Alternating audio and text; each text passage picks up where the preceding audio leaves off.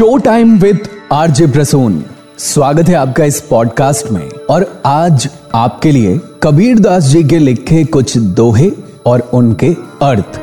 माला फेरत जुग गया, फेरा न मन का फेर, कर का मन का डार दे, मन का मन का फेर। यानी, कोई व्यक्ति लंबे समय तक हाथ में लेकर मोती की माला तो घुमाता है पर उसके मन का भाव नहीं बदलता। उसके मन की हलचल शांत नहीं होती। कबीर की ऐसे व्यक्ति को सलाह है कि हाथ की इस माला को फेरना छोड़कर मन के मोतियों को बदलो या फेरो। कबीर दास जी के लिखे दोहे show time with RJ Prasoon में आप सुन रहे थे।